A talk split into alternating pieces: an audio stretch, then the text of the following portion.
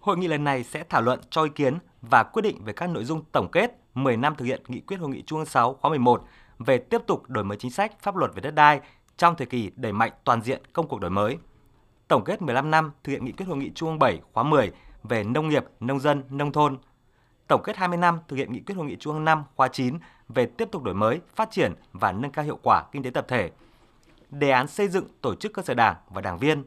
Đề án thành lập Ban chỉ đạo cấp tỉnh về phòng chống tham nhũng tiêu cực. Báo cáo kiểm điểm sự lãnh đạo chỉ đạo của Bộ Chính trị Ban Bí thư năm 2021 và một số vấn đề quan trọng khác. Phát biểu khai mạc hội nghị, Tổng Bí thư Nguyễn Phú Trọng lưu ý thêm một số vấn đề liên quan đến nội dung của các báo cáo, đề án có tính chất gợi mở để Trung ương thảo luận, xem xét, quyết định. Về đề án tổng kết 10 năm thực hiện nghị quyết Hội nghị Trung ương 6 khóa 11 về tiếp tục đổi mới chính sách pháp luật về đất đai, Tổng Bí thư Nguyễn Phú Trọng nhắc lại câu nói của các Marx: Lao động là cha, đất đai là mẹ của của cải vật chất. Nhiều người giàu lên nhờ đất, nhưng cũng không có ít người nghèo đi vì đất, thậm chí bị đi tù cũng vì đất, mất cả tình nghĩa cha con, anh em vì đất. Không phải ngẫu nhiên mà trong thời gian qua có tới hơn 70% số vụ tố cáo khiếu nại thuộc về lĩnh vực đất đai. Vì vậy, việc tổng kết thực hiện nghị quyết Hội nghị Trung ương 6 khóa 11 về đất đai lần này là một yêu cầu cần thiết nhằm thực hiện nghị quyết đại 13 của Đảng, tiếp tục đổi mới, hoàn thiện thể chế, chính sách, kịp thời tháo gỡ những vướng mắc trong công tác quản lý và sử dụng đất đai, bảo đảm hài hòa các lợi ích của nhà nước, người dân và nhà đầu tư, tạo nguồn lực và động lực mới để phấn đấu đến năm 2030, nước ta trở thành nước công nghiệp hiện đại, có thu nhập trung bình cao và đến năm 2045 trở thành nước phát triển thu nhập cao. Tổng Bí thư Vũ Trọng đề nghị tập trung làm rõ vì sao nguồn lực đất đai chưa được phát huy đầy đủ để trở thành nội lực quan trọng phục vụ phát triển kinh tế xã hội. Vì sao ở nhiều nơi việc sử dụng đất đai còn lãng phí, hiệu quả thấp, tệ tham nhũng tiêu cực liên quan đến đất đai chậm được đẩy lùi, thậm chí còn có chỗ gia tăng. Vì sao số vụ khiếu nại tố cáo thuộc về lĩnh vực đất đai vẫn còn nhiều và phức tạp? Vì sao thị trường bất động sản phát triển thiếu lành mạnh, chưa bền vững và còn tiềm ẩn nhiều rủi ro? đâu là nguyên nhân thuộc về quan điểm chủ trương chính sách nêu trong nghị quyết và bất cập của luật đất đai năm 2013 đâu là do các quy định dưới luật còn bất cập có quá nhiều quy định trồng chéo mâu thuẫn và đâu là do việc tổ chức thực hiện yếu kém của các cơ quan quản lý nhà nước do nhận thức chưa đầy đủ và ý thức chấp hành luật pháp chưa nghiêm, vân vân. Đề cập về việc tổng kết 15 năm thực hiện nghị quyết hội nghị Trung 7 khóa 10 về nông nghiệp, nông dân, nông thôn,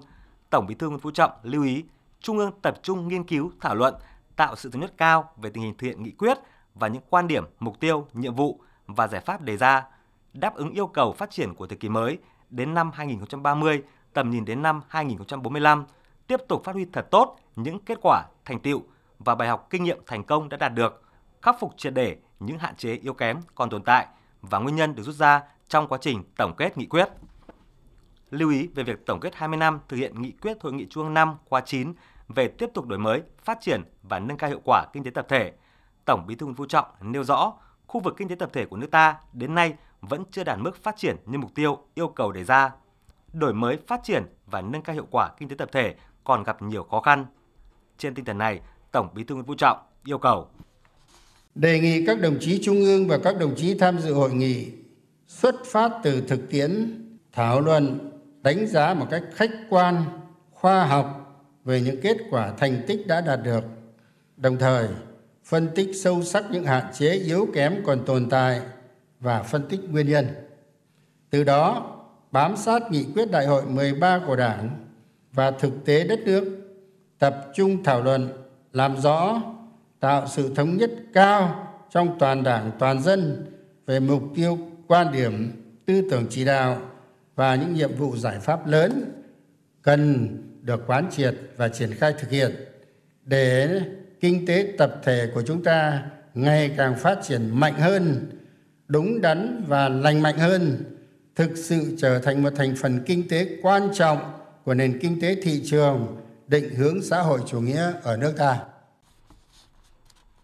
Đề cập về đề án xây dựng tổ chức cơ sở đảng và đảng viên, Tổng Bí thư Nguyễn Phú Trọng một lần nữa nhắc lại tinh thần của Chủ tịch Hồ Chí Minh đã từng nhiều lần nhấn mạnh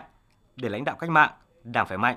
Đảng mạnh là do chi bộ tốt, chi bộ tốt là do các đảng viên đều tốt. Phong trào xây dựng đảng bộ bốn tốt, chi bộ bốn tốt, đảng viên bốn tốt được phát động và duy trì thường xuyên ở nhiều nơi. Chính vì vậy, thực hiện nghị quyết đội 13 của Đảng về vấn đề này, Bộ Chính trị, Ban Bí thư đã chỉ đạo tổng kết về thực hiện nghị quyết số 22 của Ban chấp hành Trung ương khóa 10, quyết luận số 38 của Bộ Chính trị khóa 12 và xây dựng dự thảo nghị quyết về tăng cường củng cố, xây dựng tổ chức cơ sở đảng và nâng cao chất lượng đội ngũ đảng viên trong tình hình mới, trình Trung ương xem xét quyết định tại hội nghị lần này. Xin đề nghị các đồng chí nghiên cứu thật kỹ, thảo luận thật dân chủ, thẳng thắn, tạo sự thống nhất cao về những vấn đề nêu trong tờ trình để sau hội nghị trung ương lần này chúng ta có được một bước chuyển biến tiến bộ mới thực chất hơn mạnh mẽ hơn hiệu quả hơn nhằm nâng cao hơn nữa chất lượng sức mạnh tính chiến đấu của đảng ta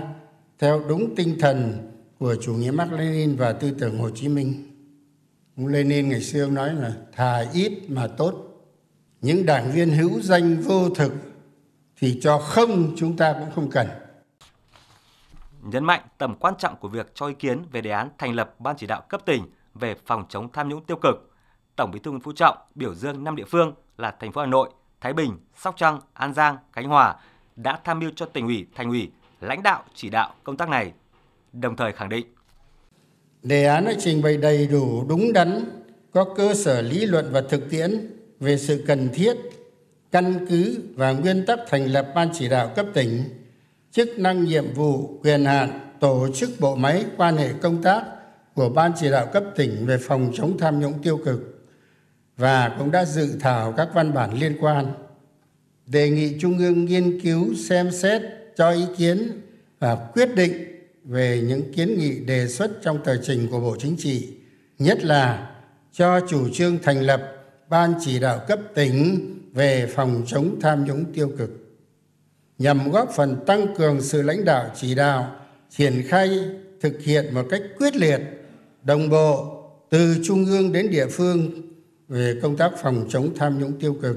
của toàn đảng toàn dân toàn quân ta theo tinh thần tôi cũng đã nhiều lần nói rồi trên dưới phải đồng lòng dọc ngang phải thông suốt Tổng Bí thư Nguyễn Phú Trọng cũng yêu cầu trong quá trình thảo luận về việc kiểm điểm sự lãnh đạo, chỉ đạo của Bộ Chính trị, Ban Bí thư năm 2021 gắn với thực hiện kết luận Hội nghị Trung ương 4 khóa 13 về xây dựng chỉnh đốn Đảng và hệ thống chính trị. Với tinh thần nhìn thẳng vào sự thật, đánh giá đúng sự thật, Trung ương cần xem xét, đánh giá kỹ lưỡng những ưu điểm, những hạn chế, khuyết điểm trong lãnh đạo, chỉ đạo của Bộ Chính trị, Ban Bí thư gắn với thực hiện kết luận Trung ương 4 khóa 13 trên các lĩnh vực. Đặc biệt, cần chỉ rõ những nguyên nhân, rút ra những bài học kinh nghiệm và đề ra các giải pháp tích cực khắc phục trong thời gian tới. Dự kiến hội nghị diễn ra đến ngày 10 tháng 5.